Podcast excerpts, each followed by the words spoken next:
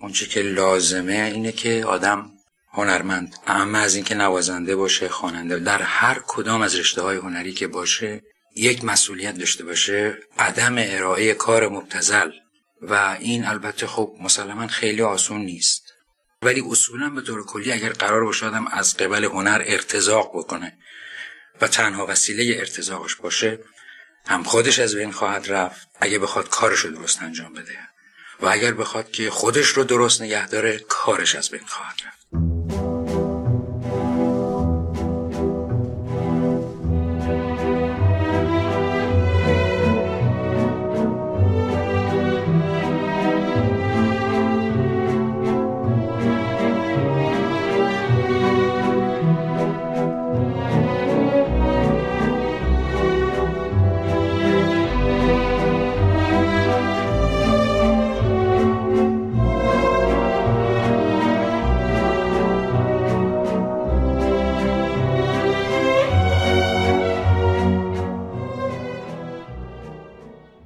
تو این شماره پادکست دوچار نگاهی می‌کنیم به زندگی فرهاد مهراد.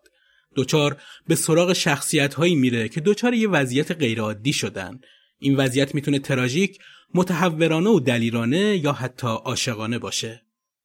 صدایی که وقتی شنیده میشه خبر از ماجرایی انگار میده. خاکستری و خسته. بعد از چند دهه خاموشی و سکوت ابدیش هنوز هم صدای اعتراض موسیقی ایران شناخته میشه که نه مثلی داره نه شبیهی پیدا کرده البته هستن خواننده های میانمایه‌ای که تقلیدش می‌کنن و ترانه هاش رو بیخجالت و اجازه ای این ور اونور می‌خونن و برای خودشون هورا می‌کشن. شیفته عارف قزوینی بود و خودش رو در موسیقی اعتراضی و اجتماعی اولین نمی‌دونست. بلکه خودش رو پیرو این موسیقیدان قاجار حساب می‌کرد اما با لحن میزانسنی متفاوت تر. آهنگ عاشقانه و رمانتیک بازی وقتی تو موسیقی پاپ مد شد و اعتبار و پول زیادی به همراه داشت یه بار هم به سمتش نرفت. می‌گفت عاشقانه ها رو دارن همه می‌خونن دیگه لطفی به عاشقانه خوندن من نیست اما یه ترانی احساسی و عاشقانه خوند اون هم در خونه و خلوت برای قدردانی از همسرش که روی یک کاست معمولی خیلی اتفاقی ضبط و موندگار شد. آهنگی به نام بانوی گیسوهناییم. صورت غمگین و دلنشینی داشت. مخصوصا با موهایی که سفید شد و شبیهتر شد به آلبوم برف خودش. تو موسم جوونی شبیه فعالین حزب توده بود. صورت اصلاح شده و سیبیل های مشکی و کشیده از دو طرف. اما هیچ وقت مرام سیاسی و حزبی نداشت و تو گروه خاصی نگنجید. حتی نماز خوندن سر وقتش باعث تعجب خیلی از همکارانش می‌شد. بیشتر اوقات یه خورجین به شونه داشت که درونش پر کتاب بود. بهش می‌گفتن دایرت المعارف متحرک. تو اوج شهرت هم ماشین و وسیله نقلیه نداشت. خیابونها رو پیاده طی می‌کرد و با سنگ فرش ها رفیق تر بود. بعد از انقلاب خیلی همکارانش ایران رو ترک کردن و موسیقی پاپ مجلسی رو تو لس آنجلس پیریزی کردن که نه لطفی داشت نه سطحی که فرهاد دلش بخواد به خاطرش ایران رو ترک کنه. به قول خودش هوای اینجا باهاش سازگارتره. استاد الهی قمشهی تعریف می‌کنه روزی با فرهاد در مجلسی پیش استاد بیمانند نی و ستار یعنی استاد کسایی بودن کسایی بی مقدمه شروع می‌کنه با ستار ملودی آهنگ کودکانه رو می‌زنه. وسط آهنگ میگه آقا فرهاد فکر نکنن ما آهنگاشون رو نمی‌شناسیم. فرهاد مهراد فقط یه خواننده و نوازنده نبود بلکه یه دوچار تمام تو زندگیش بود. من محمد نازمی با همراهی دوستان خوبم بابک جلیلوند نویسنده متن و مهدی جعفرزاده تهیه کننده این پادکست رو برای دوچاری ها تهیه کردیم. حامی این قسمت از پادکست دوچار یه برند بهداشتی و آرایشی نیست یه کتابه. کتابی با عنوان اصول بداه نوازی موسیقی جز امیر شهابی این کتاب رو نوشته و انتشارات سوری مهر چاپش کرده. این کتاب برای موسیقیدان ها و البته علاقمندان به موسیقی بداه نوازیه. تو این کتاب علاوه بر معرفی و تعریف بداه نوازی در موسیقی ایرانی رابطهش با موسیقی جز رو هم توضیح میده. شخصیت های تاثیرگذار موسیقی جز هم معرفی شدن و حتی نوت نویسی هم تو این کتاب هست. این کتاب جاش تو کتابخونه شما خالیه ما لینک خرید اینترنتی این کتاب رو تو توضیحات این قسمت گذاشتیم که اگه علاقه داشتید خیلی راحت بتونید تهیهش کنید و ما قسمت 23 و فرهاد مهراد جغد بارون خورده ای تو کوچه فریاد می‌زنه زیر دیوار.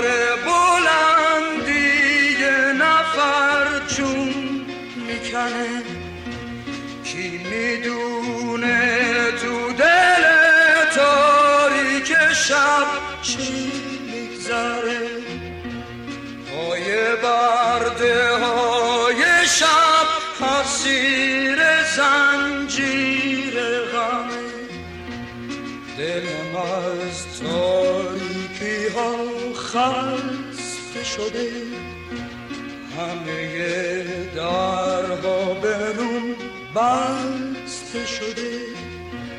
من اسیر سایه های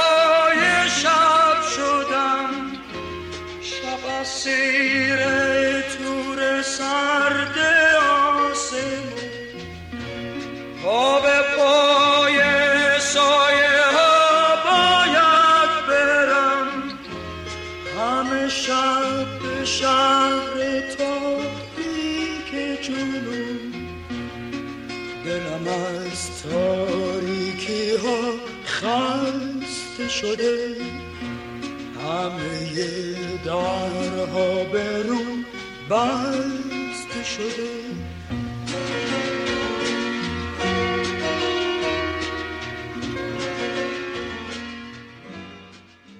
سال 1322 توی کوچه محمود وزیر خیابون سرچشمه تهران نهمین بچه خانوادی پرجمعیت مهراد به دنیا آمد. پنج خواهر و سه برادر. اسم این آخری رو گذاشتن فرهاد. پدرش محمد رضا مهراد کاردار سفارتخونه های ایران تو کشورهای عربی بود. این سال 1322 سالیه که جنگ جهانی دوم سال پنجمش رو میگذرونه و تو تهران کنفرانسی بین چرچیل، استالین و روزولت در حال برگزاریه. موقع به دنیا اومدنش پدرش تو مأموریت بود. پسر بزرگ خانواده جواد با درشکه رفت دنبال طبیب. فرهاد نوزادی درشت و چاق و چله بود و طوری ریسه می‌رفته که نفسش بند میومد و حاضرین میگن حتما جنی شده. زیر سرش نوشته ای که روش دعای مخصوص این قبیل چیزها بوده می‌ذارن. مادرش راضی به این ماجرا نمیشه و بعد مراجعه به دکتر بچه به حالت طبیعی خودش برمیگرده. هنوز پا به سن نذاشته که به خاطر شغل پدر راهی بغداد گرم و داغ میشن. اونجا خیلی خبری از تفریح و چیزهای روز و مدرن نیست و تنها تفریح براش بازی کردن با گرامافون پدرشه که موسیقی بذاره و گوش بده. تو شیش سالگی به درک درست موسیقی انگار رسیده بود. یعنی می‌فهمید ماجرای موسیقی که پخش میشه برای چیه. اینکه کلاسیک یا پاپ یا سطحی یا عمیق. میگن رادیو روشن بود و داشت قطعی از چایکوفسکی پخش می‌کرد و فرهاد گوش تیز کرده بود که چرا این آهنگ با هر چیزی که شنیده انقدر فرق داره. مادرش با باز کردن دستاش تظاهر به رقصیدن می‌کنه. فرهاد با لحن کودکانش میگه این آهنگ برای رقصیدن نیست و کلی روی این حرفش اصرار و هی تکرارش می‌کنه. شوق موسیقی تو هشت نه سالگی بیشتر درونش جلوه می‌کنه. برادرش جواد با دوستاش یک گروه موسیقی درست کردن و تو اتاق حیات خونه پدری غروب ها تمرین می‌کردن. فرهاد کنجکاو این دوستها و سازهایی که در اتاق به صدا در می اومدن شده بود. طوری که توی سرمای زمستون می نشست تو حیات از پشت در تمرین کردن اونها رو گوش می‌داد. یه روز اتفاقی دوست جواد که نوازندی ویولونسل بود می‌بینه برادر کوچکه جواد یخزده از سرما چسبیده به در و فالگوش موسیقی اونهاست. از این کار فرهاد خوشش میاد و این رو به فال نیک می‌گیره که این بچه حتمی خیلی دیوونی موسیقیه که به جای رفتن پی بازی اینجا داره به تمرینشون گوش میده. با جواد صحبت می‌کنه که فرهاد دیگه پشت در نشینه و اصلا یه ساز هم یاد بگیره که به کمک این دوست یه ویولونسل براش می‌گیرن و قرار میشه به صورت هفتگی و رایگان بهش موسیقی یاد بده. درباره این روزها نوشته من هیچ تعلیمی ندیدم. اصلا همونطور که گفتم از بچگی. این هم کم و بیش به شکل تصادفی بود. من برادر بزرگی دارم که ویولون کلاسیک می‌زد. به همین دلیل تعداد زیادی صفحه داشت. از اون صفحات 78 درو و اینها. گوش من از بچگی با این موسیقی آشنا شد و بهش علاقه شدم. بدون اینکه بدونم اصلا اینها چی هستند این علاقه بود و البته می‌خواستم یک سازی رو ساز زهی و به طور کلی به سازهای زهی خیلی علاقه مندم و اون وقت به ویولونسل خیلی علاقه مند بودم. فرهاد در نوازندگی خیلی خوب پیشرفت می‌کنه. طوری که خیلی سریع جذب گروه میشه و نشون میده که از هوش هنری خوبی برخورداره. اما این پیشرفت و شوق خیلی دووم نیاورد و به طرز عجیبی ویولونسل عزیز شکسته شد. یه روز که گویا روز خوبی برای مادرش نبوده و بیحوصله صدای تمرین فرهاد بوده ساز اون رو از روی پله ها به سمت پایین خونه پرت می‌کنه و ساز هزار تکه میشه. خودش گفته به هر حال یک سازی تهیه شد ولی سپس توسط همان افرادی که تهیه شد شکسته شد. یواش یواش همه خانواده متوجه تغییر رفتار فرهاد شدند اون دیگه یه بچه با نشاط شیطون نبود. گوشگیر شده بود. مدتها به جعبی سیاه ساز برادرش خیره می‌شد و وقتی اون از خونه بیرون می‌رفت سری و یواشکی می‌رفت ساز اون رو بر می داشت و مثل ویولونسل می‌گرفت میون پاهاش و سعی می‌کرد ازش صدا در بیاره و برگرده دوباره به همون حال قبل خوبش. اما نه صدای خوبی از ساز در میومد نه حالش خوب می‌شد. خانواده مهراد با اینکه سعی می‌کردند در تربیت بچه ها خیلی خشک و خشن نباشن اما از اینکه می‌دیدن پسر بزرگ خانواده فکر و ذکرش شده ویولون زدن و پسر کوچیک یعنی فرهاد رو هم به این کارها علاقه کرده دل خوشی نداشتن. موسیقی رو فقط یه جنبه تفریح و گذری می‌دیدن نه اینکه کسی زندگیش رو بذاره پای همچین چیزی. البته وضعیت موسیقی تو اکثر خانواده ها همین بوده. حتی شاید بدتر. خود فرهاد گفته شاید شما از لحاظ سنی ندونید. الان هم همینطوره.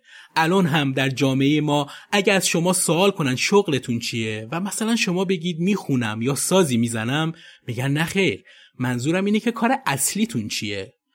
منظورم اینه که اونها اصلا این رو کار نمی‌دونستن و رسمیتی بهش نمی‌دادن. الان هم همینطوره. اون موقع هم همینطور بود. تو خونه ما خیلی شدید. خصوصا از طرف پدرم. یعنی بد می‌دونستن که کسی ساز بزنه یا آواز بخونه.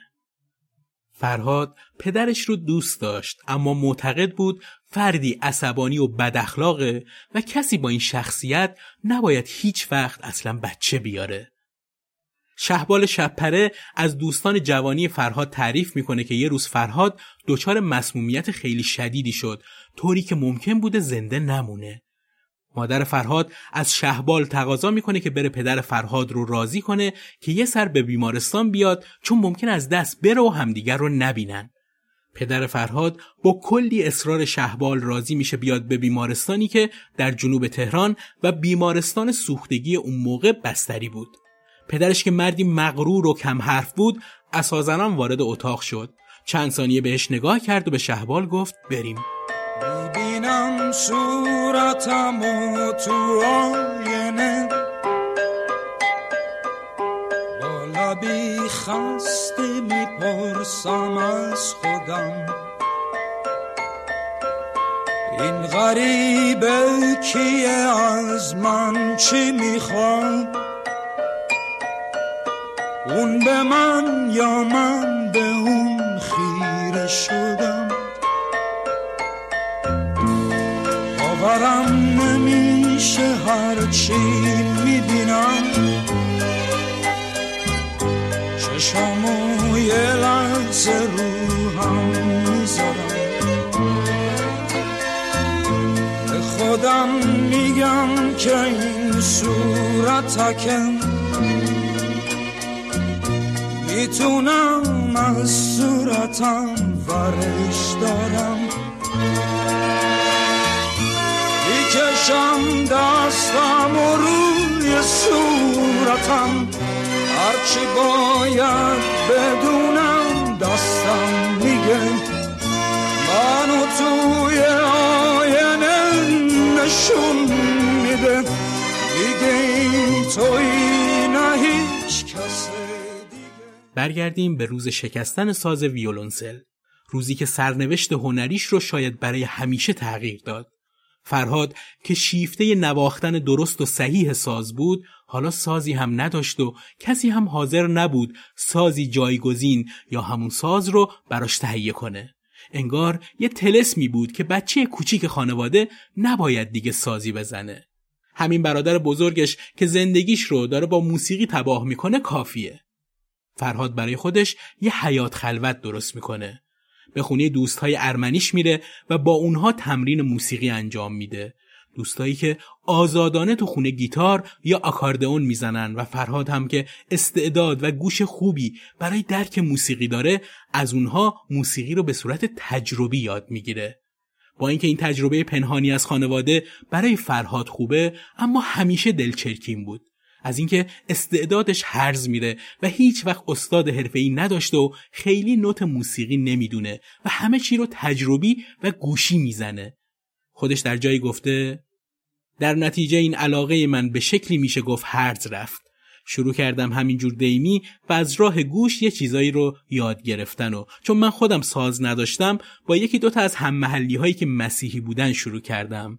مسیحی ها اون زمان خیلی آزاد بودن. تو خونشون ساز داشتن می‌زدن مهمونی می‌دادن می‌رفتن و میومدن من از این آزادی فرض کنید سوء استفاده کردم. چون به هر حال چیز مهمی که بالاخره از توش در نیومد آخر کار. ولی از سازهایی که اونها داشتن استفاده کردم و همینطور که گفتم بدون هیچ گونه تعلیم و صرفا از طریق گوش. فرهاد مرد خیلی تندرست و خوشبنیه‌ای نبود. زود خسته می‌شد و زود هم استعداد این رو داشت که مریض بشه. یکی از مشکلات بزرگش تا آخر عمرش گوشهاش بود که صدای نویز و لرزش میشنید. مثلا صدای سنتور یا خوانندگانی که صدای تیزی داشتن رو اصلا نمی‌تونست تحمل کنه و تو گوشش پنبه میذاشت و یه جورایی آیقش می‌کرد. خودش میگه تنها شباهتی که با بتهوون دارم همین گوش درد است. کلاس اول و دوم دبستان توی مدرسه دولتی تیرداد و کلاس سوم تا ششم رو تو دبستان تهوری گذروند. مدرسه رو اصلا دوست نداشت و به زور و رسیدگی فرخ برادرش که خود شاگرد خوبی بود و هوای فرهاد رو تو درس و کلاس داشت ایام تحصیل رو میگذروند. با اینکه هیچ توفیق تحصیلی خوبی هم پیدا نکرد موقع ورود به دبیرستان خیلی دوست داشت توی رشته ادبی درس بخونه. نمره ادبیات و زبان انگلیسیش جزو معدود نمره های خوبی بود که تو کارنامش داشت. اون زمان و البته همین الان هم تفکر غالب این بود که رشته ادبیات اصلا آینده نداره و مفت نمیارزه. اموی کوچیک فرهاد در قیاب پدر که مأموریت رفته بود و ایران نبود مسئول رسیدگی به این خانواده پرجمعیت بود. اون مخالف درس خوندن فرهاد تو رشته ادبیات شد. می‌گفت ته این رشته معلمیه. امو بدون اینکه خیلی به حرف فرهاد و خواستش توجهی کنه اون رو تو رشته طبیعی ثبت نام کرد و این شد آخرین تیر علاقه فرهاد به درس و مدرسه. دیگه دلزده شد از هرچی تحصیله. این روزهاییه که کمتر به مدرسه میره و بیشتر با دوستان ارمنیش میچرخه. کلاس یازدهم رو به خاطر غیبت‌های طولانی از دست داد و باعث شد از مدرسه میرفسلی اخراج بشه و بره به دبیرستان شبانه هدف. و بعد دبیرستان شاهین ثبت نام کنه و در نهایت قبل از پایان دوره دبیرستان عطای تحصیل رو به لقاش ببخشه. تو دوره دبیرستان روزی چند ساعت رو تو کافه فیروز، کافه نادری و کافه آمازون با دوستاش وقت میگذروند. شبها هم تو باشگاه شرکت نفت و آخر هفته ها هم تو کلاب آمریکایی ها گیتار می‌زد. فرهاد که شخصیت گوشگیر و اسیانگری داشت سر از باشگاه کشتی و کاراته هم در آورد. موهاش رو بلند کرده بود و شبیه شخصیت های راکند رول شده بود. طوری که پدرش وقتی دید اینقدر مو بلند کرده یه روز اون رو نشوند روی صندلی و می‌خواست موهاش رو از ته بتراشه تا شاید این سبک زندگی فراموشش بشه و بفهم اقتداری هست و کنترلی فرهاد اول نشست روی صندلی و یکم اشک ریخت اما تا دستهای پدر به سمت موهاش نزدیک شد اون با چابکی جاخالی داد و زد بیرون از خونه. تا یه مدت نمی‌دونستم فرهاد کجاست که خبر اومد اهوازه. این رو هم بهرام پسر اموش به خانواده گفته بود. چون خیلی اتفاقی توی اهواز دیده بود یکی شبیه فرهاد نشسته بین چند نفر دیگه و داره گیتار می‌زنه. این سال که میشه سال 1342 خیلی خبر از فرهاد و گوشه کنار زندگیش ثبت نشده. غیر اینکه معلومه با همون دوستای ارمنیش راهی اهواز شده و گروه موسیقی به اسم چهار بچه جن د فور ایمپس رو تشکیل داد و با هتل خورشید اهواز هم قراردادی بسته. تو اهواز اون موقع که زیر سلطه تجارت نفت هم قرار داره خارجی ها و کسانی که پول برای موسیقی و هتل خرج می‌کنن زیاد بوده و هر شب تعداد زیادی آدم برای خوشگذرونی به هتل ها می اومدن و فرهاد هم براشون گیتار می‌زده که خیلی اتفاقی وظیفه خوانندگی هم بهش سپرده میشه و چون فرهاد هم موسیقی غربی و زبان خوبی در بیان داشته مورد استقبال گروه قرار می‌گیره. کارهایی که این گروه اجرا می‌کردن کارهای گروه بیتلز و ری چارلز و در کل غیر ایرانی بوده. بعد این تجربه خوانندگی دوباره راهی تهران شد و با گروه های موسیقی دیگه تو تهران هم همکاری کوتاهی داشت. سال 1344 ویدا قهرمانی که بازیگری شناخته شده و علاقمند به کارهای فرهنگی و رستوران و کلوبداری بوده با همسرش داوید یاغازاریان زیرزمینی تو تقاطع خیابون کاخ یعنی فلسطین فعلی و بلوار الیزابت یعنی کشاورز فعلی رو می‌خرند و کافه کوچینی رو راه اندازی می‌کنن. این کافه هنوز با اسم کوچینی هست که البته تبدیل شده به قهوه خونه سنتی. ویدا و همسرش داوید قبلتر کافه گالری تهران رو راه اندازی کرده بودن که حسابی کارش گرفته بود. حالا یه جایی رو می‌خواستن که بشه هم توش غذا سرو کرد و هم موسیقی های روز دنیا توش نواخته و خونده بشه. چون با شهبال آشنایی داشتن که یه گروه چهار نفره داره و آهنگ های خارجی مثل بیتلز رو کاور می‌کنن و می‌زنن و می‌خونن از این گروه خواستن که با کوچینی همکاری داشته باشه برای شبهاشون.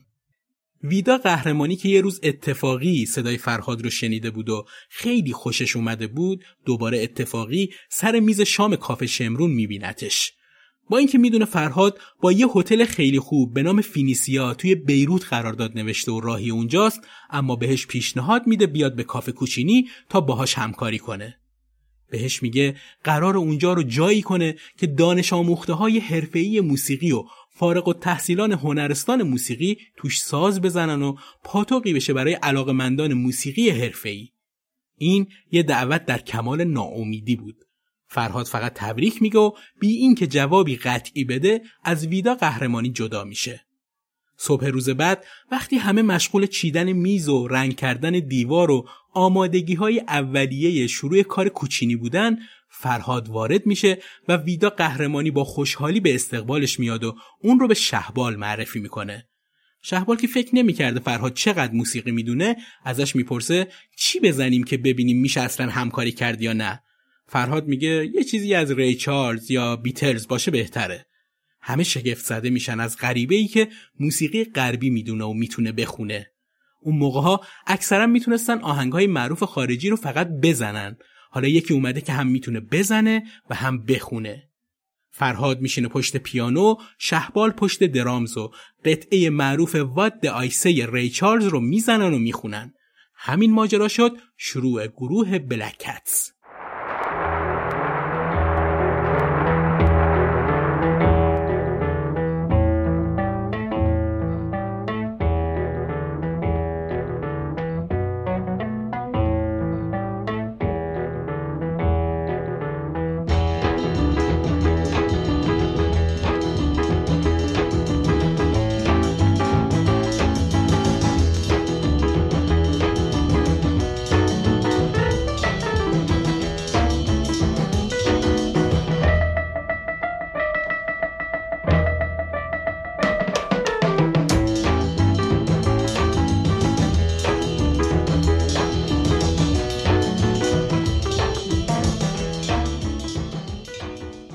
سال 1345 با حمایت مجله اطلاعات جوانان یه سری کنسرت تو ورزشگاه امجدیه یعنی شیرودی فعلی برگزار شد که گروه های مختلف هنری تو شرکت کرده بودن و فرهاد به صورت مستقل بدون بلکتس اجرا کرد و همین سال چهار تا آهنگ رو بازخونی و ضبط و روونی بازار کرد و نشون داد که بعدش نمیاد به صورت مستقل هم برای خودش کار کنه. با این همه همکاریش رو با گروه بلکتس ادامه داد. همراه این گروه به شهرهای دیگه هم می‌رفت و برنامه اجرا می‌کرد. برنامه فرهاد با گروه متغیر بود اما همیشه همکاریش با بلکتس رو ادامه می‌داد. تو این گروه کسای دیگه هم به صورت مهمان رفت آمد می‌کردن مثل حسن شمایزاده ساز هورن، شهرام شبپره بیس، ابراهیم حامدی خواننده و جمال قفاری گیتار بیس. این گروه معروف بودن که آهنگهای خارجی رو خیلی با کیفیت اجرا می‌کنن طوری که گاهی از اصل آهنگ هم فراتر میرن و بهتر از اجرای اصلیش میشه. شهبال تعریف می‌کنه در آن سالها از ما دعوت شد در کلبه دربند اجرا کنیم. آنجا مخصوص گروه های خارجی بود. مسئول آنجا از ما خواست به هیچ کس نگوییم ایرانی هستیم و اگر کسی چیزی پرسید به انگلیسی پاسخ بدهیم. آن روز آهنگ ایتس منز منزورد جیمز براون تازه بیرون آمده بود. فرهاد این قطعه را که بسیار مشکل بود به خوبی اجرا کرد. همه تعجب کرده بودند. یک نفر آمد جلو ابتدا فکر کرد ما ایتالیایی هستیم و به زبان ایتالیایی از ما سوال کرد ما به انگلیسی پاسخ دادیم و گفتگویمان به زبان انگلیسی ادامه پیدا کرد از فرهاد پرسید شما کجایی هستید فرهاد هم بلا فاصله گفت ما ایرانی هستیم در نتیجه همه من را اخراج کردند. یک بار هم که آدامو خواننده معروف بلژیکی ایتالیایی را به ایران دعوت کرده بودند تا در مراسم مهمی در یک هتل بزرگ برنامه اجرا کند گروه ما برای افتتاحیه روی صحنه رفت و فرهاد پیش از او قطعه کوتاهی اجرا کرد. آدامو پشت صحنه منتظر بود تا بعد از اجرای ما روی صحنه برود. وقتی اجرای ما تمام شد و او آمد روی صحنه پیش از هر چیزی گفت شما که خودتان چنین خواننده دارید چرا من را به ایران دعوت کردید؟ فرهاد وقتی برای اجرا می‌رفت روی صحنه همیشه برای مخاطباش یه جذابیت خاصی داشت. به تماشاچی نگاه نمی‌کرد. خیلی آهسته می‌رفت رو صندلی خودش مینشست و دیگه دنیا مال فرهاد بود. یه آکورد می‌گرفت و محکم و با قدرت می‌زد زیر آواز. این همون فرهادی بود که باید می بود بعد خسته میومد پایین و می‌رفت پشت صحنه یه پرتغال برمیداشت و با چاقو همه محتویاتش رو خالی می‌کرد پوستش که شبیه یه ظرف می‌شد بعد داخلش شم میذاشت و روشنش می‌کرد نور نارنجی و بوی پرتغال آرومش می‌کرد فرهاد این سالها هنوز تو خونه پدریش تو خیابون آمل حوالی پل چوبی زندگی می‌کنه. شبها هم که میره به کافه کوچینی و کافه های دیگه و گیتار می‌زنه و آواز می‌خونه. بیشتر وقتها تا ظهر میخوابه. خونه رو برای فرهاد سعی می‌کنن آروم نگه دارن تا بیدار نشه و بدخلقی نکنه. چون اگه از سر و صدا بیدار می‌شد بدخلقی می‌کرد و به بچه ها تشر می‌زد. فرهاد با دستمزدهای خوبی که از کافه و اجراهاش می‌گرفت اما باز همیشه به دوستاش بدهکار بود. به خاطر دست و دلبازی های زیادش اصلا دوست نداشت پولی رو که بهش میدن با خودش ببره خونه. باید همون شب همه رو خرج دوستاش و انعام دادنهای زیاد به کارگرها و گارسونهای رستوران می‌کرد. پول بردن به خونه رو یه جور آلودگی می‌دونست. همیشه همراهش یه خورجین داشت که توش پر کتاب بود. بهش می‌گفتن دایره المعارف متحرک و همیشه قبل برنامه و بعد برنامه هاش از خورجینش کتاب در می آورد و شروع می کرد به خوندن. فرهاد خیلی آدم راحتی نبود. به اشخاص انگوش شماری نزدیک می شد. دوستی داشت به اسم خسرو لاوی که مدیر استودیو دیسکو بود و از سال 1350 تا 1357 کار انتشار تمام آثار فرهاد به عهده این استودیو بود. خسرو لاوی درباره خلق و خوی فرهاد جوان اینجور گفته فرهاد خیلی کتابخوان بود همیشه خورجینی همراهش بود پر از کتابهای قطور برای هر سوال پاسخی داشت و دوستان اسمش را گذاشته بودند دایره المعارف متحرک. بحث ها و صحبت هایی که با آهنگسازان می‌کرد و من شاهدشان بودم بسیار جالب بود. نکاتی را می‌دانست که حتی موسیقیدان های تحصیل کرده از آن بی اطلاع بودند. به باور من اطلاعات فرهاد درباره انواع موسیقی چه کلاسیک و چه غیر کلاسیک از اکثر آهنگسازها و موزیسین بیشتر بود. بین تمام خواننده هایی که من میشناختم فرهاد فیلسوف خواننده ها به حساب می آمد. شاید بین آهنگسازان افراد دانشگاه رفته و باسوادی پیدا می‌شد اما هیچ کدام از خواننده ها مثل فرهاد نبودند. مثلا من خودم یهودی هستم اطلاعاتی که فرهاد درباره دین ما داشت بسیار بسیار بیشتر از خود من بود چیزهایی را که از دین خودم نمی‌دانستم از او میشنیدم می‌دانستم تورات و تلمود را خوانده اما من حتی تا امروز هم لای تورات را باز نکردم حتی یک بار به من توصیه کرد تلمود را بخوانم. درباره مسیحیت و اسلام هم اطلاعات زیادی داشت. هر وقت صبح زود جایی بودیم و صحبت دوستان گل انداخته بود فرهاد یک بار بلند می‌شد و به بهانه جمع را ترک می کرد تا نمازش را بخواند. با اینکه هیچ تعصبی نداشت آدم معتقدی بود. اسم شناسنامه من موسا بود اما خودم را خسرو معرفی می کردم. فرهاد به من می گفت موسا از خسرو قشنگتر است. موسا یعنی از آب گرفته. من تا آن روز معنی اسم خودم را نمی‌دانستم. هیچ وقت درباره پول آهنگهای صحبت نکرد در حالی که خواننده های دیگر همیشه به دنبال این بودند که برای آهنگشان پول بیشتر بگیرند. فرهاد به پول اعتنایی نداشت. آن روزها هر کسی برای خودش ماشینی داشت اما فرهاد همه جا پیاده می‌رفت یا سوار اتوبوس می‌شد. اهل تجمل نبود. خوب یادم میآید که یک پیراهن گشاد می پوشید، خورجین کتابهایش را به دوش میانداخت و گیوه به پا می کرد. خیلی درویش مسلک و ساده بود. اواخر دهه چهل و اوایل دهه پنجاه شهرت فرهاد روز به روز بیشتر می‌شد. چیزی که ازش بیزار بود. همیشه معتقد بود شهرت روی کار هنری اثر منفی می‌ذاره. تو خیابون اگه کسی جلوش رو می‌گرفت اگه آقا بود و بهش می‌گفت شما فرهاد مهرادید بله می‌گفت و کمی گپ می‌زد. اما اگه خانومی از طرفدارها بود همیشه می‌گفت نه و فقط شبیه فرهادم. از زنها گریزان بود. طوری که اگه طرفدارهای خانوم می اومدن دم خونش به همه سپرده بود بگید اینجا نیست. تنها رابطه عاطفی فرهاد قبل ازدواجش با یه خانم دورگی فرانسوی و ایرانی بود که طرفدار دو آتیشه فرهاد بود و همیشه برای دیدن اجراهاش به کوچینی می‌رفت. یه شب وسط اجرا حال فرهاد به هم می‌خوره و مونیک که پرستار بوده فورا روی صحنه میره و بهش کمک می‌کنه و تا بیمارستان همراهش میره. این نقطه آغاز زندگی عاطفی فرهاد بود. تو مدتی که تحت درمان بود مونیک از هیچ کمکی بهش دریغ نکرد. این رابطه نزدیک به دو سالی طول کشید تا اینکه یه روز همه چی به هم خورد. فرهاد که از دروغ به هر نوعش بدش میومد یه روز از مونیک دروغی شنید.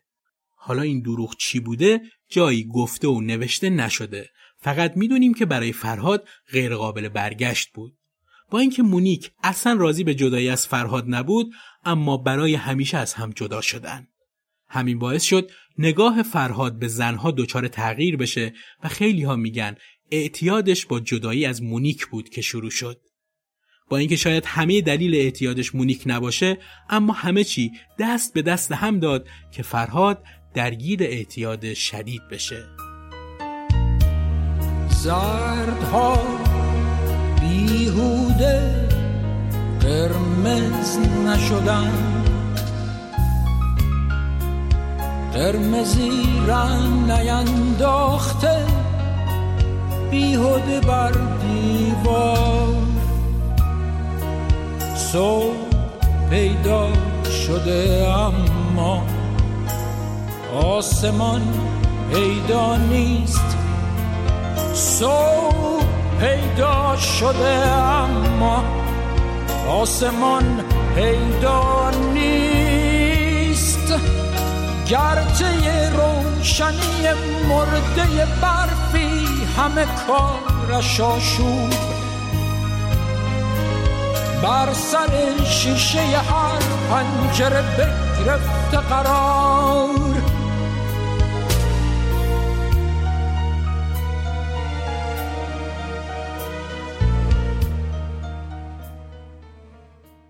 سالها بعد به همسرش پوراندخ گفت یک شب زیدی مرا به خانه امری برد و من برای اولین بار به حقه لب زدم.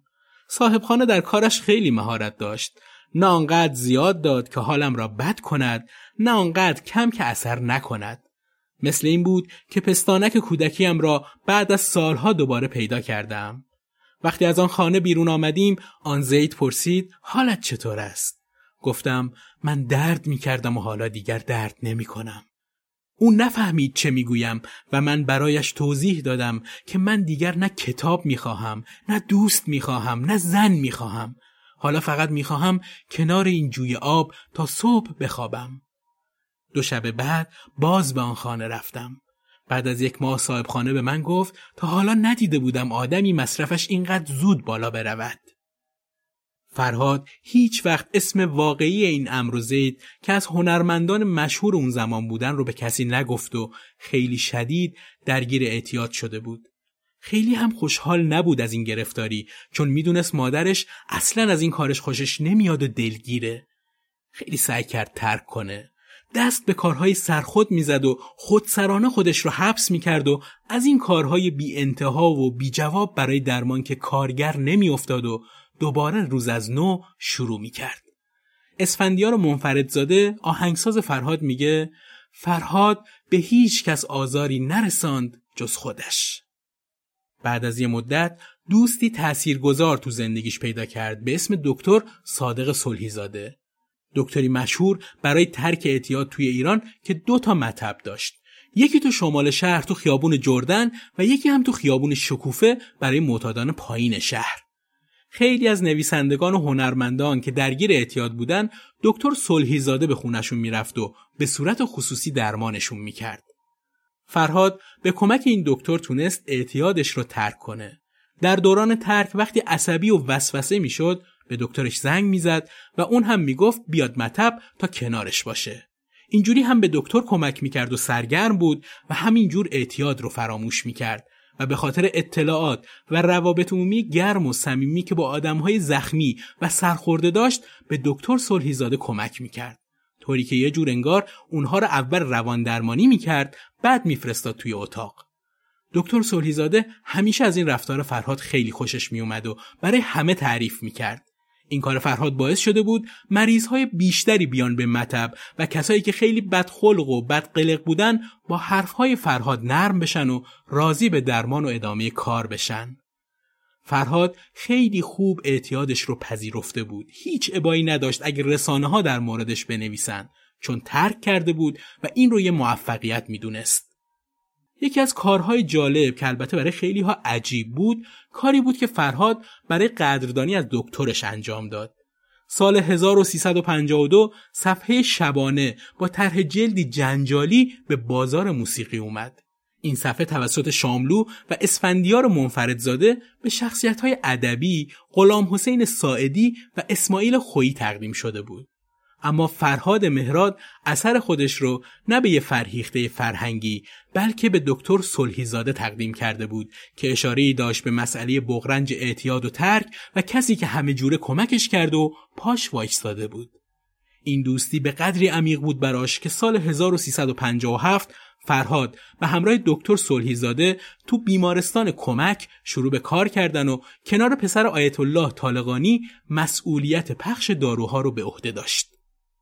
اولین باری که فرهاد فارسی خوند سال 1346 بود که علی کسمایی مدیر دوبلاژ فیلم موزیکال بانوی زیبای من برای قسمتی از فیلم به خواننده حرفه‌ای نیاز داشت که آهنگ اگه یه جو شانس داشتیم رو با ترجمه تورج نگهبان به فارسی اجرا کنه. با مشورت از دوستانش قرعه به نام خواننده گروه بلک کتس افتاد و اولین کار فارسی خونی براش پیش اومد که متاسفانه تجربه خوبی از کار در نیومد. تا سه سال بعد ترانه ای فارسی نخوند.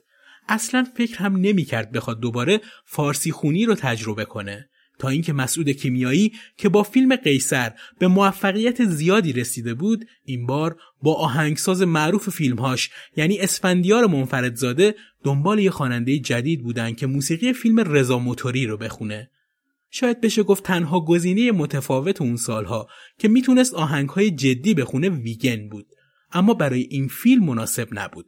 حتی اماد رام هم جزو گزینه ها بود. دو تا روایت وجود داره برای خوانندگی این کار که فرهاد رو به اوج شهرت رسوند. یکی آهنگساز کار یعنی منفردزاده میگه که صداش رو توی ورزشگاه امجدیه شنیده و تشخیص داده این صدا می‌تونه خواننده فیلم رضا موتوری باشه. روایت دوم رو خود کیمیایی میگه که تو کوچینی صدای فرهاد رو شنیده و گفته بیاد روی فیلمش بخونه. جالب فرهاد به هیچ کدوم از این حرفها واکنشی نشون نمیده و تایید یا ردشون نمی‌کنه. فیلم رضا موتوری اکران میشه و متاسفانه مثل فیلم قیصر در گیشه موفق نمیشه.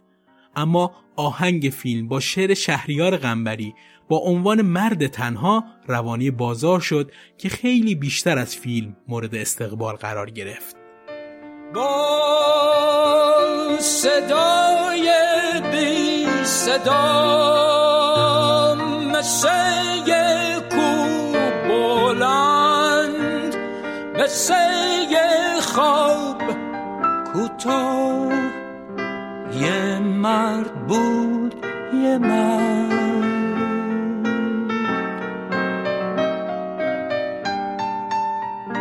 با دستای فقیر با چشمای محروم با پاهای خسته. یه مرد بود یه مرد. شب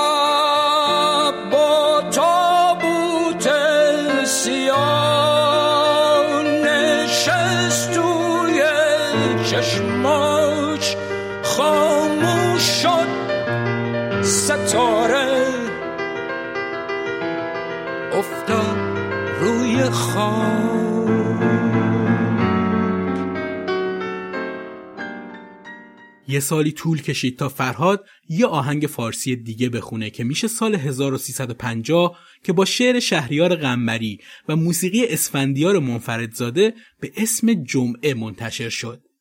این آهنگ برای فیلمی ساخته نشده بود اما چون اسفندیار منفردزاده به امیر نادری قول یه موسیقی برای فیلم آخرش یعنی خداحافظ رفیق داده بود این ترک رو به این فیلم اضافه کرد.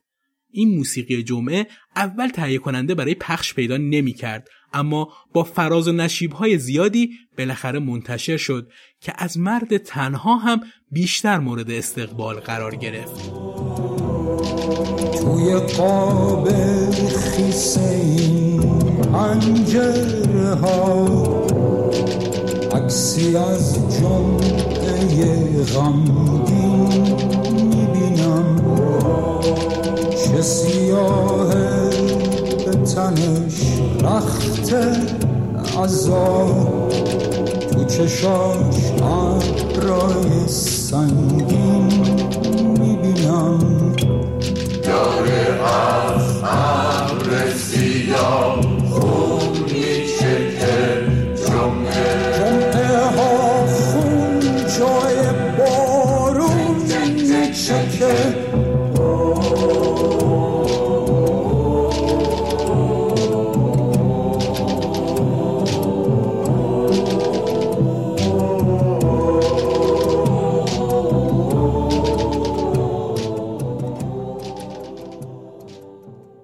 این ترانه برای اولین بار تصویر خواننده و آهنگساز و ترانه سرا تو قابهای مساوی روی جلد صفحه اومد. عکاس این کار امیر نادری بود و طراح این کار اسفندیار منفردزاده. یه همچین خلاقیتی روی جلد صفحه تا اون زمان تو موسیقی ایرانی بی سابقه بود. موسیقی این آهنگ این شبهه رو داشت که برای یاد و خاطره واقعی سیاه کل خونده شده البته هم خواننده هم ترانه سرا این رو رد می‌کنن اما آهنگساز میگه دونسته سعی کرده ملودی رو طوری بنویسه که یادآور واقعی سیاهکل باشه که در مورد این واقعه گفتن شعر و ترانه یا حتی نوشتن متن خیلی مورد پسند ساواک نبود. واقعی سیاهکل میشه گفت اولین حمله مسلحانه یک گروه چریکی به یه مکان دولتی بود برای بازپسگیری یکی از همفکراشون. اونها سال 1349 به ژاندارمری سیاهکل حمله کردند که باعث کشته شدن این اعضا و تعدادی نیروی ژاندارمری شد و از همه مهمتر زیر سوال رفتن قدرت پهلوی بود. انتشار موسیقی در اون زمان نیازی به گرفتن مجوز نداشت اما بعد فروش این صفحه این حرف و حدیث ها تا جایی پیش رفت که قرار شد یه شورا از این به بعد موسیقی هایی که ضبط میشه رو بشنوه و نظر بده برای پخش یا جلوی انتشارش رو بگیره. شاید اولین سانسور در موسیقی ایران بعد موسیقی جمعه اتفاق افتاد. سال 1351 فرهاد برای فیلم زنجیری ساخته خسرو یحیایی آهنگی به نام خسته که شعرش از تورج نگهبان بود رو خوند با موسیقی محمد اوشال فرهاد هیچ وقت این آهنگ رو تو کنسرتی نخوند به خاطر اینکه شعرش رو ضعیف می‌دونست. تو همین سال یه آهنگ موفق دیگه به نام آینه خوند با آهنگسازی شمایزاده و شعری از اردلان سرفراز. این تنها همکاری فرهاد با شمایزاده نبود.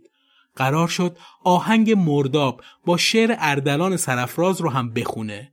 درباره این آهنگ میگن چند باری تمرین شد و داشت می‌رفت برای ثبت و ضبط در استودیو که هیچ وقت اتفاق نیفتاد.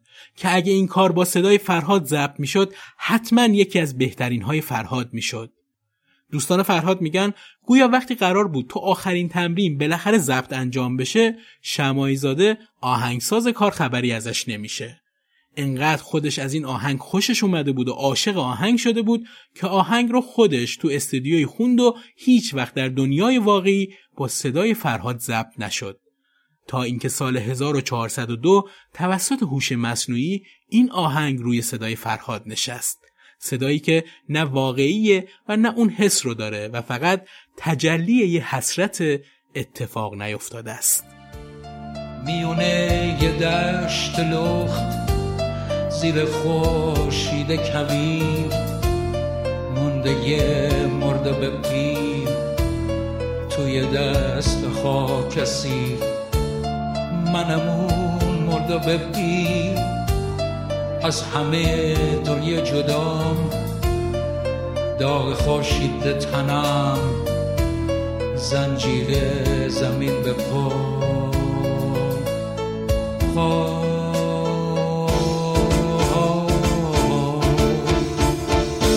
من همونم که یه روز می‌خواستم دریا بشم می‌خواستم بزرگترین دریای دنیا بشم. آرزو داشتم برم تا به دریا برسم شباتیش بزنم تا به فردا برسم.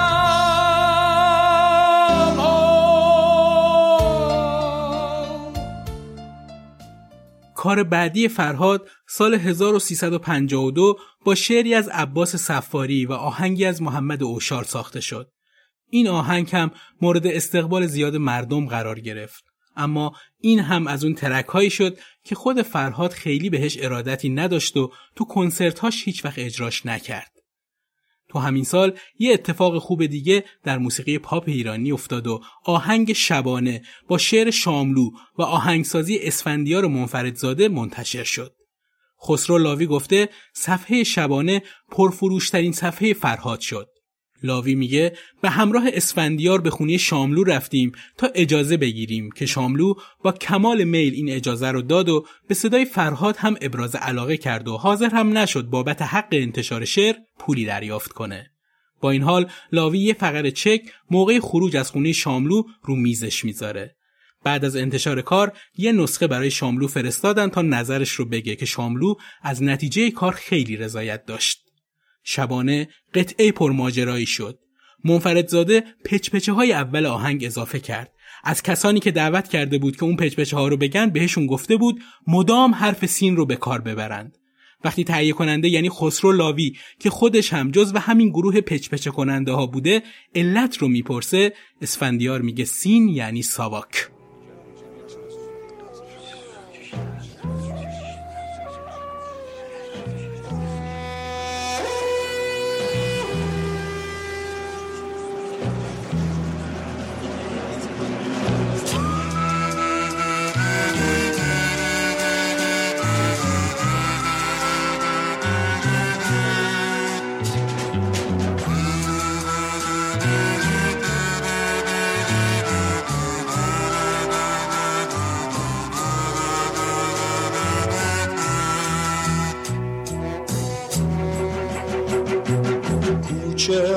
باریکند و کونا بسته است. خونه ها تاریکن تاقا شکسته است. از صدا افتاده تارو کمونچه مرده می‌برن.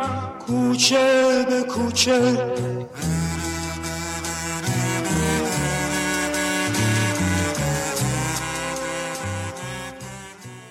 شهبال هم درباره ضبط این آهنگ میگه موقع ضبط این آهنگ ناگهان مرز موسیقی عوض شد. فرهاد شونه ای برداشت کاغذ دور اون پیچید و مثل هارمونیکا با دمیدن در اون صدای ابتدایی آهنگ رو نواخت و این نبوغ فرهاد بود. منفردزاده با استفاده از امکانات کانون پرورش فکری کودکان و نوجوانان طرح جلدی با مضمون سیاسی درست کرده بود. روی جلد سر عقابی بود که اسم خواننده، آهنگساز و شاعر زیرش نوشته شده بود. پشت جلد تصویر یه ماشین جکبات دیده می‌شد که از بالا چند سکه توش میافتاد. یه سکه طوری قرار گرفته بود که سر شاه رو به پایین بود. لاوی میگه بعد از انتشار شبانه چند بار من را خواستند و تعهد گرفتند. به هر حال من کلیمی بودم و به همین خاطر زیاد اذیتم نمی کردند. ولی یک بار ریختن توی استودیو و صفحه ها را ضبط کردند. این جلد صفحه و کار انقدر مورد استقبال قرار گرفت که حتی بعد ممنوعیتش دانشجوها از شهرستان می اومدن فقط برای خریدن این جلد صفحه. جالب اون موقع قیمت صفحه رو پنج تومن گذاشته بودن که این قیمت روی یه صفحه بی سابقه بود اما باز هم خواهان داشت و هم نایاب شد. سال 1353 آهنگ هفته خاکستری با شعری از شهریار غنبری و آهنگسازی واروژان منتشر شد که در ابتدای موسیقی صدای شهریار غنبری رو میشنویم که میگه با وامی از شاملو برای احمد شاملو که این صدا فقط روی صفحه و آرشیوهای خیلی شخصی موجوده و الان متاسفانه تو بازار و در دسترس عموم نیست.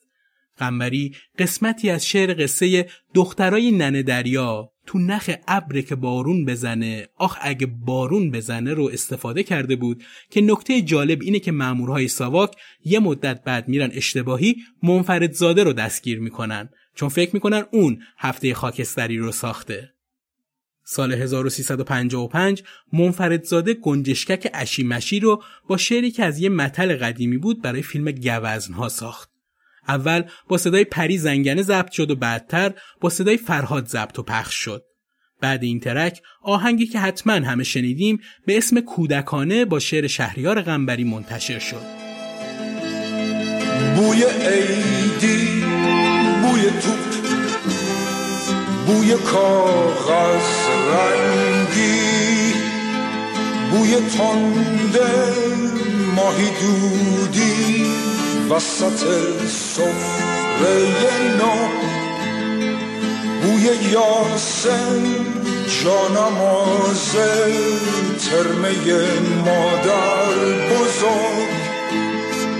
با اینا زمستون و سر می‌کنم.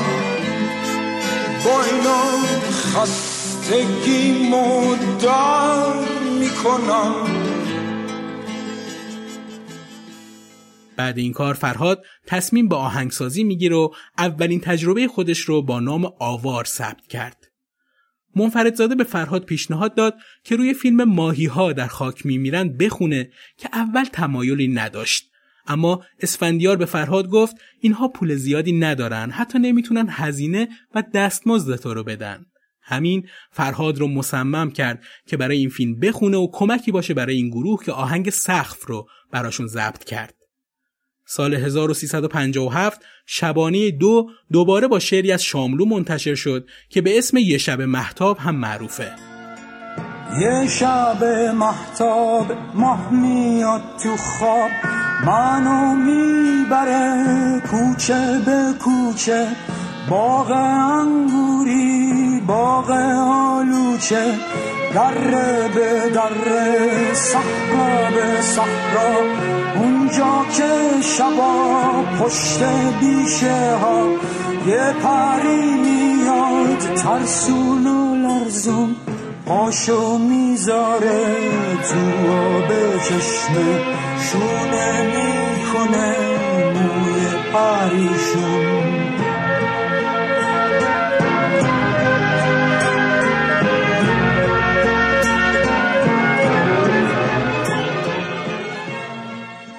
یکی از آهنگهای محبوب فرهاد که هیچ وقت تو کنسرتهاش اجراش نکرد آهنگ وحدت والا پیامدار محمد بود که تو بهمن سال 1357 با شعری از سیاوش کسرایی منتشر شد. یکی از دلایلی که فرهاد این آهنگ رو تو کنسرتاش با علاقه زیادی که بهش داشت نخوند این بود که می‌گفت این آهنگ یه ارکست می‌خواد و با یه پیانو و گیتار خالی نمیشه اجراش کرد والا پیام دار محمد والا پیام دار محمد. گفتی که یک دیار هرگز به ظلم و جور نمیماند. بر پا و استوار.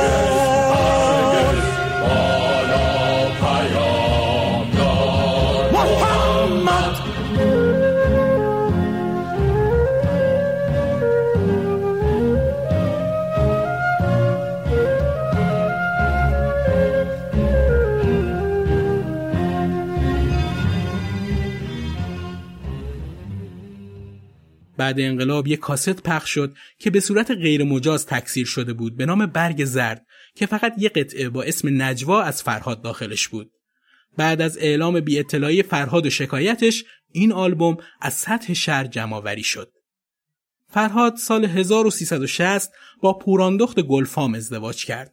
ازدواجی که با مخالفت سرسختانی خانواده گلفام همراه بود. به خاطر اینکه آشنایی این دو نفر زمانی بوده که فرهاد درگیر ترک اعتیاد بوده و پدر گلفام معتقد بود کسی که شهرت داره و اعتیاد داشته به درد زندگی نمی‌خوره اما این دوتا دلداده بعد از مدتها آشنایی و رفت و آمد بالاخره سال 1360 ازدواج و تو طبقه دوم خونه مادری فرهاد زندگی مشترکشون رو شروع می‌کنن. اونها با هم به کلاس زبان می‌رفتن و فرهاد که کار با سفال رو خیلی دوست داشت به کلاس سفالگری می‌رفت. خونهشون در اصل موقت بود و خونه خواهرش محسوب می‌شد. سال 1362 خواهر فرهاد که کارمند وزارت خارجه بود بعد از تموم شدن مأموریتش به ایران اومد و اونها مجبور شدن خونه رو ترک کنن. یه مدتی رفتم به خونه 40 متری حوالی خیابون تخت تاووس که این واحد کوچیک نه آب گرم داشت و نه حمام. یه واحد تجاری بود برای شرکت پوراندخت که با اجازه اونها اونجا ساکن شده بودن. این ساختمون محل دفتر نهزت آزادی هم بود که هر موقع برای زیر فشار گذاشتن این تشکل سیاسی ساختمون رو پلم می‌کردن فرهاد و پوراندخت هم بیخونه می‌شدن. پوراندخت هر روز سر کار می‌رفت و نهار رو تو شرکت می‌خورد. فرهاد هم تو خونه روی یه گاز سشوله رومیزی املت و پیازداغ با پلو رو به گوجه فرنگی درست می‌کرد و می‌خورد. این رویه دیگه خیلی فرسایشی شده بود و مشکلات مالی هی زیادتر می‌شد. پوراندخ مجبور شد ماشین مورد علاقه که یه میتسوبشی گالانت بود رو بفروشه.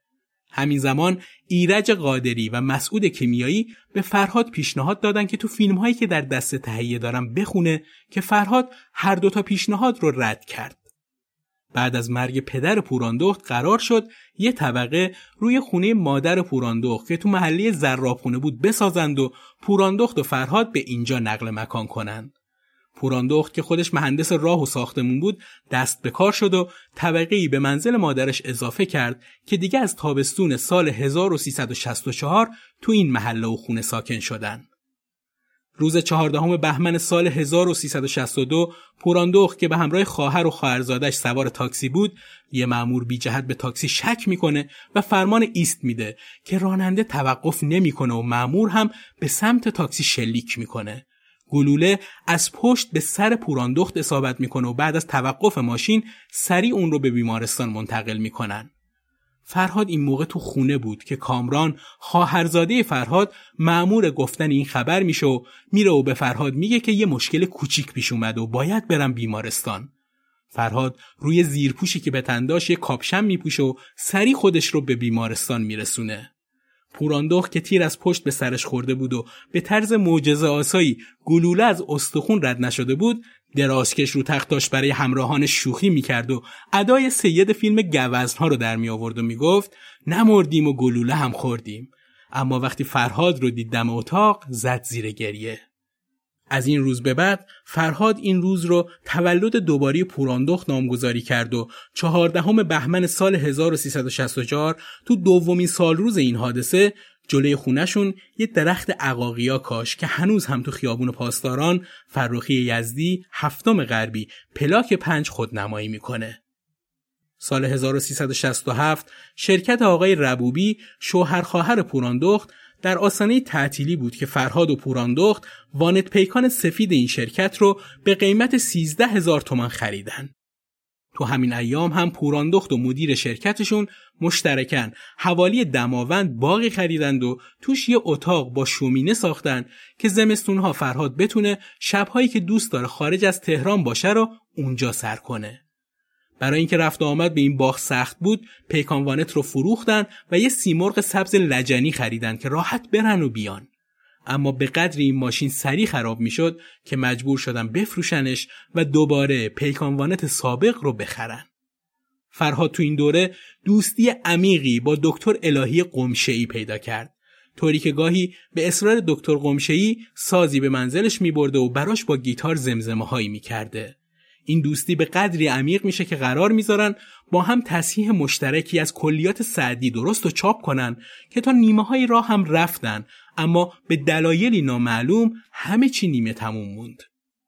از دهه 60 تا 70 که خیلی از هنرمندای قدیمی از ایران دیگه مهاجرت کردند من جمله اسفندیار و منفردزاده و شهبال شبپره به فرهاد زنگ می‌زدن که برای ادامه همکاری و کار موسیقی به خارج از کشور بیاد که به هر دوشون جواب منفی میده و میگه قصد ترک کشور رو نداره و اینجا موندن رو ترجیح میده.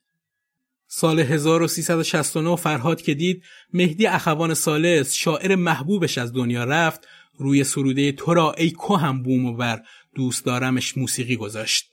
البته سه مصرع خودش بهش اضافه کرد که کار در بیاد. تو ای شور بوم قمین پر از خون دل و مهربان چهر تو این دخت شرمگین امید که خیلی به شعر اخوان میشینه. ز پوچ جهان هیچ اگر دوست دارم تو را کهن بوم و بر دوست دارم. تو را کهن پیر جاوید برنا تو را گران مای دیرین ایران. تو ای شور بوم غمین پر از خون و مهربان چه تو ای دخت شرمگین امید تو را دوست دارم اگر دوست دارم تو را دوست دارم اگر دوست دارم دهه هفتاد بود که خیلی از شعر کوچ بنفشه های دکتر شفیه کتکنی خوشش اومد و برای کسب اجازه کار روی شعر قرار شد چند دقیقه به خونه دکتر شفیه کتکنی بره که همین رفتن چند دقیقه ای یه روز تمام طول کشید. طوری که خیلی از مصاحبت هم لذت می بردن و تا شب خونی استاد موند و بعدها که آلبوم و آهنگ ضبط شد یه نسخه به خود دکتر شفیه کتکنی هدیه داد. وقتی که آلبوم خواب در بیداری مجوز گرفت تاکید کرده بود که کاغذ جلد آلبوم و نوار کاست خام باید از بهترین ها باشه اما تهیه کننده می‌گفت این آلبوم هیچ سودی برای شرکت نداره و صرف اقتصادی نداره که این خرج ها رو انجام بده اما فرهاد تاکید داشت و پای حرفش وایستاد و کاست یک کمی گرونتر روانی بازار شد که مورد استقبال هم قرار گرفت از اینجا بود که کارهاش بی اجازه از رسانه ها پخش می شد و به گوش فرهاد می رسید.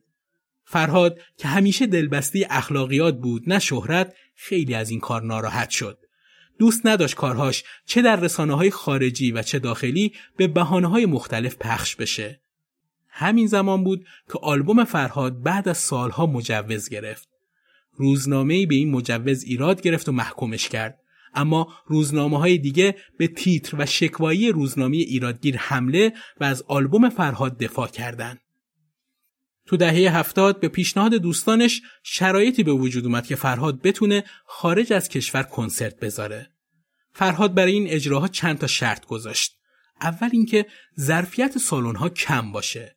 پیانوی سالن از نوع گرند باشه. پیانو کوک باشه و پیانو در اختیارش باشه که بتونه دو روز باهاش تمرین کنه. توی هتل ها کنسرت ها برگزار نشه و ترجیحاً توی کلیسا یا ساختمون های شهرداری باشه. ترتیب آهنگ ها هم به عهده خودش باشه. که همه این شرایط قبول شد و فرهاد بعد از سالها راهی کنسرت اروپا شد. اولین کنسرت در سال 1371 با 500 نفر از طرفدارهاش در وین شروع شد که تو همه کنسرت هاش با قطعه تو را دوست دارم شروع می کرد که خیلی مورد استقبال تماشاچیهاش قرار می گرفت. برای اولین بار هم قطعات نجوا، خواب در بیداری و کوچ بنفشه ها که هنوز منتشر نشده بود رو برای علاقه مندانش خوند. سال 1372 مؤسسه فرهنگی باران با مدیریت فریبرز مهرابی به فرهاد پیشنهاد داد برای اولین بار بعد از انقلاب تو تهران کنسرتی بذاره که فرهاد خیلی استقبال کرد. سالن سینما سپیده برای این کنسرت انتخاب شد که تمام 700 بلیت ظرف سه روز بی هیچ تبلیغی فروش رفت. روز دهم دیماه سال 1373 فرهاد برای اولین بار بعد از انقلاب روی صحنه رفت. مردم اول فرهاد رو نشناختن. طول کشید تا متوجه بشن کسی که با موهای سپید داره آروم میره سمت پیانوی سالن همون خواننده محبوبشونه. فرهاد تو این سالن با پیانوی شخصی خودش که به سختی تونسته بودن جابجاش کنن برنامه گذاشت و مثل همیشه با آهنگ تو را دوست دارم شروع کرد و هرچند قرار بود آهنگ گنجشکک اشیمشی رو نخونه اما این آهنگ رو هم با صدای تشویق و جیغ طرفدارهاش خوند. گنجشکک اشیمشی لب ما مشی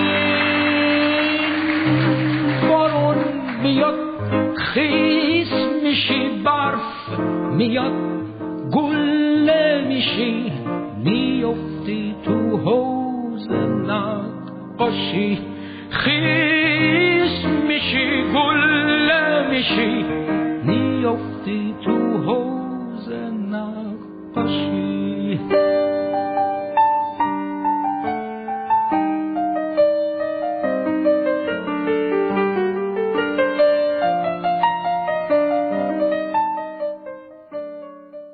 فرهاد یه دلگیری هم از این برنامه داشت. وقتی داشت آهنگ شبانه دو یا همون یه شب محتاب رو می‌خوند مردم به زمین پا میکوبیدن و باعث شدن ریتم کار عوض بشه و انقدر ناراحت شد که وقتی آهنگ تموم شد و مورد تشویق قرار گرفت به نشونی احترام مرسوم بلند نشد که جواب تشویق ها رو بده. بعد برنامه به رودابه تاهری کسی که خیلی بهش کمک کرده بود برای این کنسرت ها گفته بود کسایی که روی این آهنگ پا و دست می‌زدن مخاطبهای واقعیش نبودن چون این آهنگ اصلا شاد و ریتمیک نیست. فرهاد کل درآمد این کنسرت رو به سازمان خیریه ای داد که کارش مدرسه سازی بود و مؤسسه باران هم با این کار فرهاد سهم خودش رو به خیریه بخشید. فرهاد آلبوم برف رو سال 1373 برای گرفتن مجوز به ارشاد فرستاد. سال 1375 کوچه پوراندخت و فرهاد تو خیابون هفتم غربی خیابون فرخ یزدی وضع غریبی پیدا کرده بود. بیشتر همسایه ها درگیر کوبیدن و ساختن خونه هاشون برای درست کردن آپارتمان جدید بودن. خونهشون از سه طرف محاصره شده بود. شب و روز سر و صدا می اومد. فرهاد نمی‌تونست تحمل کنه و سخت عذاب می‌کشید. بارها به شهردار نامه نوشت تا پیگیری بشه. اما راه به جایی نمی برد. پوراندخت میگه فرهاد به خاطر سر و صداها اونقدر عصبانی می‌شد که کنترلش رو از دست می‌داد طوری که یه روز از خونه رفت بیرون با یکی از کارگرها دست به یقه شد و داشت خفش می‌کرد. بعد به پوران میگه در خونه رو قفل کنه که وقتی اینجور به هم میریزم نتونم از خونه بیام بیرون. خیلی از عصبانیت خودش پشیمون می‌شد و عذاب وجدان می‌گرفت و می‌رفت به کارگری که باهاش دست به یقه شده بود انعام می‌داد که از دلش در بیاد. کارگر هم که این روحیه فرهاد رو دیده بودن از عمد سر صدا می‌کردن که درگیری پیش بیاد و بتونن ازش پولی بگیرن. پوراندخت دید حال و اوضاع اینجوره فرهاد رو برد به هتل فشم تا از سر و صداها دور بشه. هتلی که نزدیک به 999 پله داشت برای رسیدن بهش. هنوز ساعتی از استراحتشون تو کوهستان نگذشته که سر و صدای جوونهایی که کمی اونودتر اتاق داشتن بلند شد. اونها برای یه اردوی ورزشی اومده بودن و معلوم بود حالا حالاها هستن. فرهاد قرار بود ده روز اونجا بمونه که با این سر و صداهای اونها دوباره 999 پله رو اومدن پایین تا فکر چاره دیگه ای کنن. پوراندخ میگه انگار فرهاد هر جا می‌رفت شلوغی و سر و صدای غیر معمول پشت سرش از راه می‌رسید. فرهاد و پوراندخ به این نتیجه رسیدن که خونه رو یه بازسازی عمیق بدن و بیشتر دیوارها رو عایق کنن تا از سر و صدای ساخت و سازهای پی در پی در امون باشن. برای این کار تصمیم گرفتن یه مدت برن خونه خواهر پوراندخت تو کانادا تا خونه کارهاش تموم بشه. اونجا دچار مشکل مالی شدن و فرهاد مجبور شد تعدادی کنسرت بذاره تا بتونه خرج خودش و هزینه های خونه رو در بیاره. با بیمیلی چند تا برنامه گذاشت و متاسفانه خیلی از پولهای برنامه به جیب خودش نرفت و برنامه گذارها یه جورایی سرکیسش کردن. اما تونست آلبوم برف رو خارج از کشور منتشر کنه و کپی های غیر مجازش هم به ایران رسید.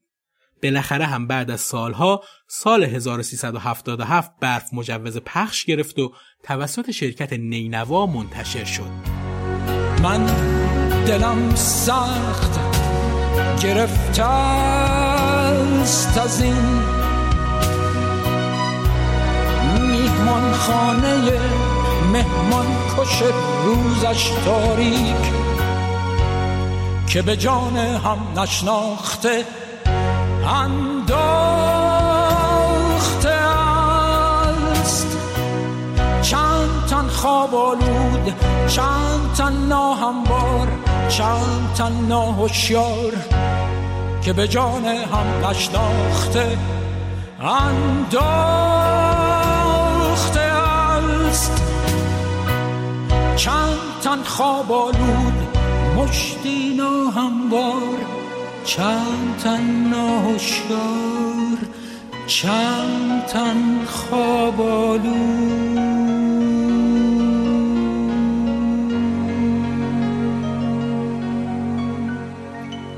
اوایل سال 77 بعد از پایان کنسرت های خارج از کشورش حال عمومی فرهاد چندان تعریفی نداشت. مدام خسته می‌شد و بیرمق بود. ناراحتی معدش دوباره شروع شده بود و درد شکم کم طاقتش کرده بود. دکتری که پیشش رفته بودن متوجه ورم غیر معمول دستش شد. ازش می‌پرسه که در گذشته اعتیاد داشته و تزریق هم کرده فرهاد جواب مثبت میده. بعد چند تا آزمایش مشخص شد به بیماری هپاتیت سی مبتلا شده و دکتر گفت بیماری تازه فعال شده و با چند تا تزریق می‌تونه بیماری رو درمان کنه. فرهاد که یک کتاب مرجع پزشکی داشت وقتی بهش مراجعه کرد متوجه شد عوارض این تزریق ها خیلی زیاده و تصمیم گرفت از این شیوه درمانی استفاده نکنه. بیشتر وقتش رو مشغول کنسرت دادن شد و بیماری هم مدام تو تنش بیشتر و بیشتر رشد می‌کرد طوری که تو فیلم کنسرت ها میشه ورم دستهاش رو دید و تشخیص داد. اردیبهشت سال 1379 به پیشنهاد دوست خانوادگیشون با یه متخصص هموپاتی مشورت کردن و قرار شد یه دوره درمانی رو با این روش بگذرونه. فرهاد با اینکه غذا کم می‌خورد اما هر روز چاختر می‌شد و براش سخت بود از پله بالا بره. خیلی زود معلوم شد این روش درمانی هم تأثیری نداره. پوراندخت که دید هر روز از این دکتر به دکتر دیگه باید برن و ماشین وانت چندان صندلی مناسبی برای این جابجایی ها نیست ماشین رو فروختن و پیکان خواهر فرهاد رو خریدن. زمستان سال 79 ریه های فرهاد آب آورد و به بیمارستان پاستور نو منتقل شد. بعد از خالی کردن آب ریه ها یکم حالش بهتر شد. اما دکترها با تشخیص اشتباه دوباره سعی کردن آب ریه رو خالی کنن و به فرهاد درد و رنج زیادی وارد کردن.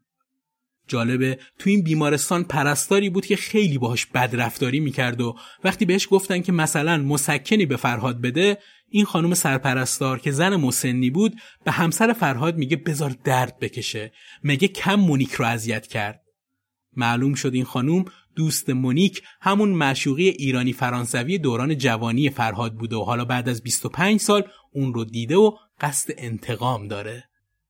فرهاد تو همین حال بیماری شیفته نازم حکمت و شعر تو را دوست دارم چنان و نمک میشه و تصمیم می‌گیره روش آهنگی بذاره که با کلی تغییر فرهاد یه روایت دیگه از شعر رو ضبط می‌کنه و شاید تنها آهنگ عاشقانی فرهاد باشه که برای پوراندخت گفته و خونده تا بتونه لبخندی به لبهای پوراندخت بیاره. این کار رو خرداد 1379 به صورت تمرینی رو کاست ضبط کرد. بانوی گیسو هناییم تو را دوست دارم چون لحظه شوق. بانوی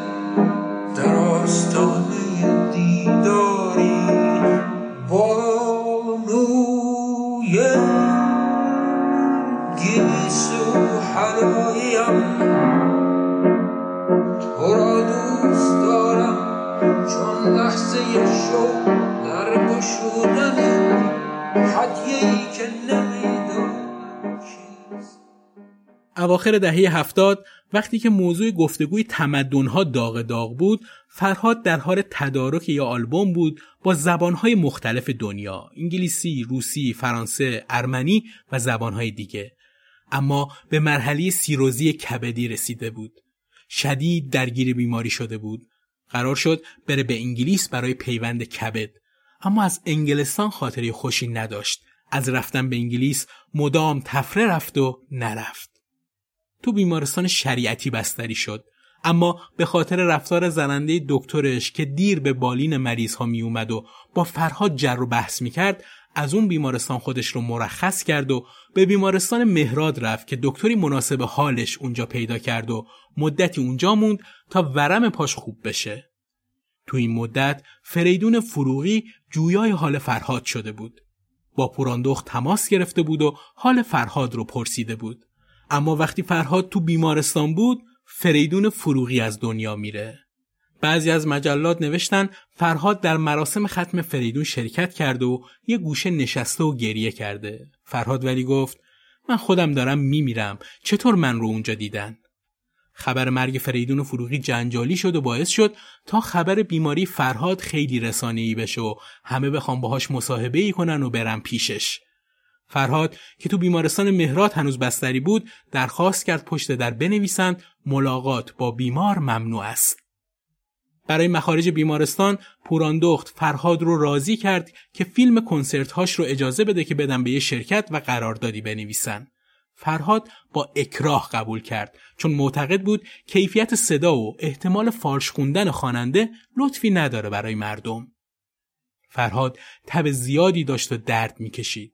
به پیشنهاد دکتر برای پیوند کبد بهتر بود اون رو به کشور خارجی ببرند و این عمل رو اونجا انجام بدن. چون بدنش دیگه تحمل این همه تب رو نداشت.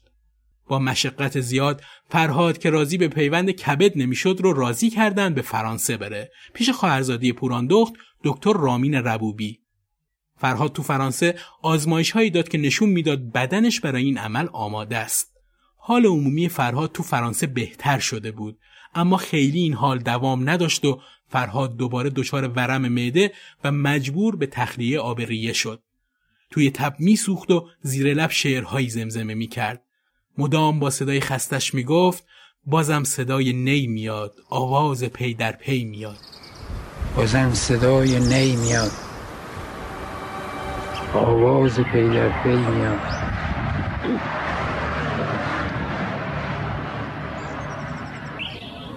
لطفعلی خانم کی میاد؟ لطفعلی خان بلحوث زن و بچه شو بردن توس. توس کجا؟ اینجا کجا؟ بازم صدای نی میاد. آواز پی پی میاد. لطفعلی خانم کی میاد؟ لطفعلی خانم کی تو فرانسه مدام خبر مرگ فرهاد به صورت شایع از رسانه های مختلف پخش می‌شد. فرهاد خیلی دلش می‌خواست سیگار بکشه.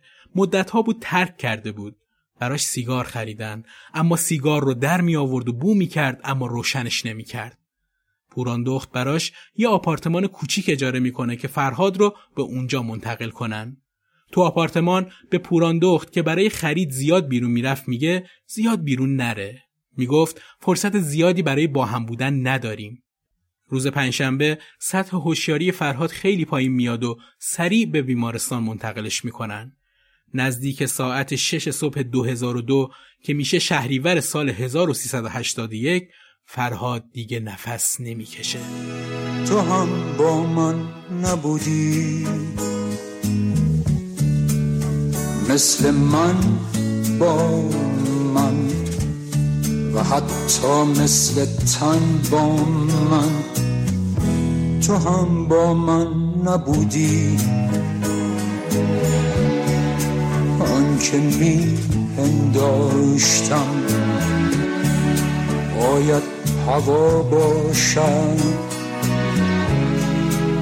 و یا حتی گمان می کردم این تو باید از خیل خبرچینان فرهاد مرگ پرهاشیه ای داشت. چیزی که ازش بیزار بود. خودش همیشه دوست داشت بیمراسمی و اشکی و آهی زیر یه درخت کهنسال دفن بشه. حالا نبود و خبر رسیده بود به ایران که قرار پیکر فرهاد مهرات سوزونده بشه. سریع خبر شکلهای متفاوتی پیدا کرد. طوری که جمع کردن ماجرا خیلی سخت شد. در واقع این پوراندخت بود که می‌خواست فرهاد سوزونده بشه و همیشه در کنارش باشه. اما سفارت با این ماجرا مشکل پیدا کرد و دستور پیگیری داد. طوری که گورستان معروف پلاشز فرانسه که قرار بود این مراسم سوزوندن رو برگزار کنه انصراف داد و گفت نمی‌تونه این کار رو انجام بده.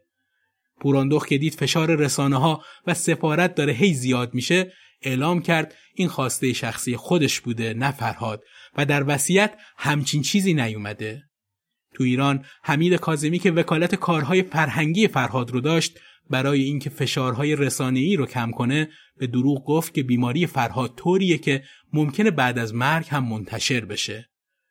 تو ایران خیلی ها منتظر بودن این استوره در خاکی که سالها زندگی کرده دفن بشه با اینکه از لحاظ علمی دکتر فرهاد اعلام کرد این ماجرا اصلا صحت نداره و فرهاد می‌تونه در ایران دفن بشه این اتفاق هرگز نیفتاد پوراندخت در همین حین انتشار خبرهای مختلف و فشارهای رسانه‌ای پیکر فرهاد رو بی اینکه به کسی و رسانی اطلاع بده با لباس آبی محبوب و عطری که همیشه دوست داشت و به همراه تعداد کمی از نزدیکان راهی گورستان تیه که در حومی پاریس بود کرد. روز پنجشنبه 14 شهریور فرهاد خاکستری خاکستری شد برای همیشه. فردای اون روز پوراندخت به ایران برگشت. خیلی ها که از ماجرا خبر نداشتن با خرید گل و در دست گرفتن پلاکارد از آمریکا و اروپا راهی فرانسه و به اشتباه گورستان معروف پرلاشس شدند بدون اینکه فرهاد اونجا باشه. اما آدرس دائمی صدای اعتراض موسیقی پاپ ایران شده بود. فرهاد گورستان تیه پاریس قطعه 110 ردیف 7 سنگ 23 برگلیم ما و حتی در حریم ما. ساده دل بودم که میپنداشتم. دستان نا اهل تو باید مثل هر عاشق رها باشد.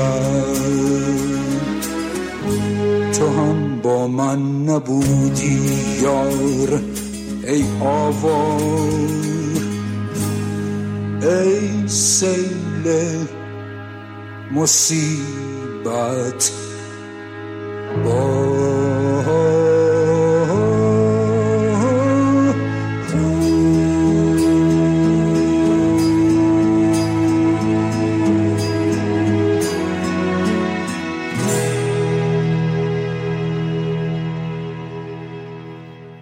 دفتر 23 ومین قسمت از پادکست دوچار رو با معرفی منابعی که متن بر اساسشون نوشته شده میبندیم.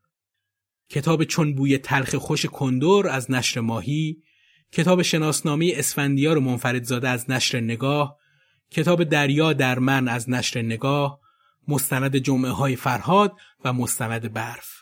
همراهی شما با پادکست دوچار باعث افتخار ماست. لینک شبکه های اجتماعی پادکست رو در توضیحات این قسمت نوشتیم که می‌تونید از این طریق با ما در ارتباط باشید. شاد باشید و بدرود.